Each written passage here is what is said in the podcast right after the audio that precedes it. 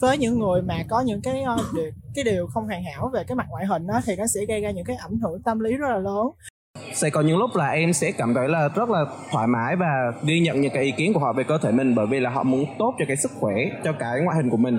Còn những lời nói mà mang cái ý là xúc phạm hoặc là miệt thị thì em sẽ không có đón nhận. Thưa quý vị trong cuộc sống đôi khi chúng ta sẽ có những hành động giỡn chọc ghẹo quở trách hay đơn giản chỉ là những câu nói bông đùa với nhau, như là, sao dạo này mày mập dữ vậy? Da gì mà đen như than vậy? Xấu vậy á mà cũng có người yêu hả? Tuy nhiên, những lời nói ấy tưởng như vô hại, nhưng lại là thứ vũ khí tấn công con người mạnh mẽ nhất. Rất nhiều hành động miệt thị ngoại hình bị lạm dụng, ngay cả khi nó xuất phát từ mục đích được cho rằng muốn tốt hoặc là để góp ý việc cố tình body shaming người khác nhiều lần sẽ khiến nạn nhân cảm thấy khó chịu nhiều người tâm lý yếu còn cảm thấy bị xúc phạm và tổn thương thậm chí bị trầm cảm tự tử. Mới đây, để ngăn chặn tình trạng này, thị trưởng thành phố New York, bang New York, Mỹ đã ký ban hành luật cấm body shaming, miệt thị ngoại hình như chiều cao hay cân nặng ở nơi làm việc, trong nhà hay nơi công cộng.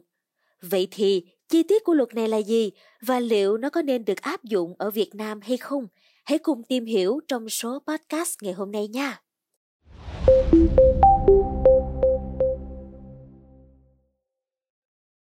Theo đó, luật chống body shaming do thị trưởng Eric Adams thuộc đảng Dân Chủ ký ngày 26 tháng 5. Ông Adams nhấn mạnh đây là việc đúng đắn nên làm và khoa học đã chỉ ra rằng hình dáng cơ thể không liên quan đến việc khỏe mạnh hay không. Ủy ban Nhân quyền của New York được giao nhiệm vụ điều tra các vụ khiếu nại sau khi luật được ban hành. Ngoài ngoại hình hay cân nặng, các yếu tố khác liên quan đến phân biệt đối xử như chủng tộc, giới tính, tuổi tác hay sở thích tình dục. Một số nơi khác như là bang New Jersey hay Massachusetts cũng đang có biện pháp xem xét cấm phân biệt đối xử về ngoại hình hay cân nặng tương tự như New York. Hiện hành vi này đã bị cấm ở bang Michigan và Washington. Tuy nhiên, những người chỉ trích luật này cho rằng nó có thể gây ra một cơn bão kiện tụng ở New York. Lãnh đạo phe thiểu số của Hội đồng thành phố New York ông Joseph Borrelli nhận định rằng luật này có thể mở ra cơ hội cho mọi người kiện bất kỳ ai và bất kỳ thứ gì.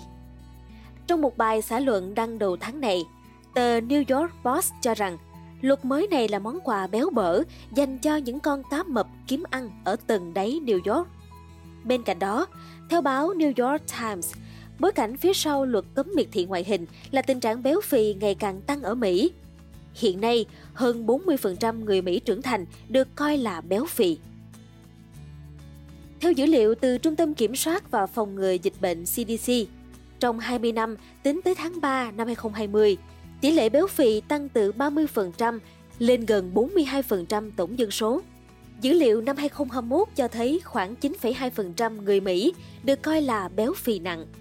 Thực tế này dẫn đến phong trào chấp nhận cơ thể, nhiều chương trình tuyên truyền lan tỏa nhận thức rằng không phải tất cả những người thừa cân đều không khỏe mạnh và chế độ ăn kiêng thường không hiệu quả. Ông Sander Brown, một ủy viên hội đồng thành phố ở phía bắc Manhattan cho biết ông đã tăng cân trong thời kỳ đại dịch và nhận thấy rằng mọi người đối xử với ông khác đi. Vì thế ông tin rằng luật này sẽ khiến mọi người phải suy nghĩ kỹ về việc phân biệt đối xử với những người nặng ký hơn và nâng cao nhận thức về vấn đề này. Vậy thì ở Việt Nam, quan điểm của mọi người về hành động body shaming người khác là gì? Nó ảnh hưởng như thế nào đến nạn nhân? Hãy cùng lắng nghe chia sẻ của một số bạn đã từng bị body shaming nhé. Ờ, đối với mình đó thì những cái hành động body shaming đó với những người mà có những cái uh, điều, cái điều không hoàn hảo về cái mặt ngoại hình đó thì nó sẽ gây ra những cái ảnh hưởng tâm lý rất là lớn.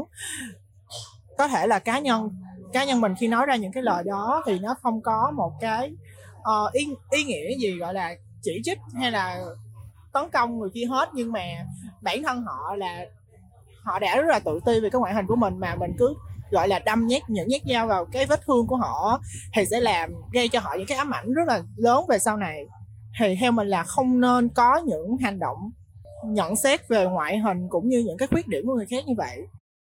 À thật ra cái này là em nghĩ là tùy vào từng đối tượng, những người mà sẽ nói cái lời đó đối với em. Và tùy theo cái cảm nhận của em. Đó là mục đích mà họ sẽ nói những lời đó với em là vì muốn tốt cho em hay là có ý công kích hay là xúc phạm em.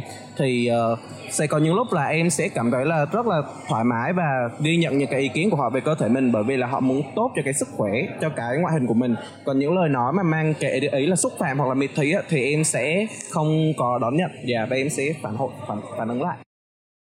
Mặt khác trước tình trạng body shaming đang trở nên phổ biến và gây ra nhiều hệ lụy đáng sợ như làm gia tăng trầm cảm, tự sát trên toàn thế giới, trong đó có Việt Nam.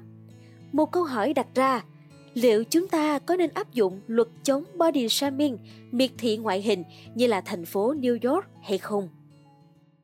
mình nghĩ là khi ban hành một cái luật đó, thì nó sẽ chung đụng rất là nhiều tới những cái luật mà hiện hành đã có rồi chẳng hạn như là những cái luật như là về tự do ngôn luận thì cá nhân mình nhận thấy á thì cái việc ban hành luật cấm body shaming nó không phải là một giải pháp tốt. Bởi vì uh, khi mà bạn ban hành luật cấm những cái người ta dùng những cái từ gọi là chỉ trích tấn công về các ngoại hình của người khác á thì những người khác họ vẫn có thể nghĩ ra được những cái cách để thay thế những cái từ đó.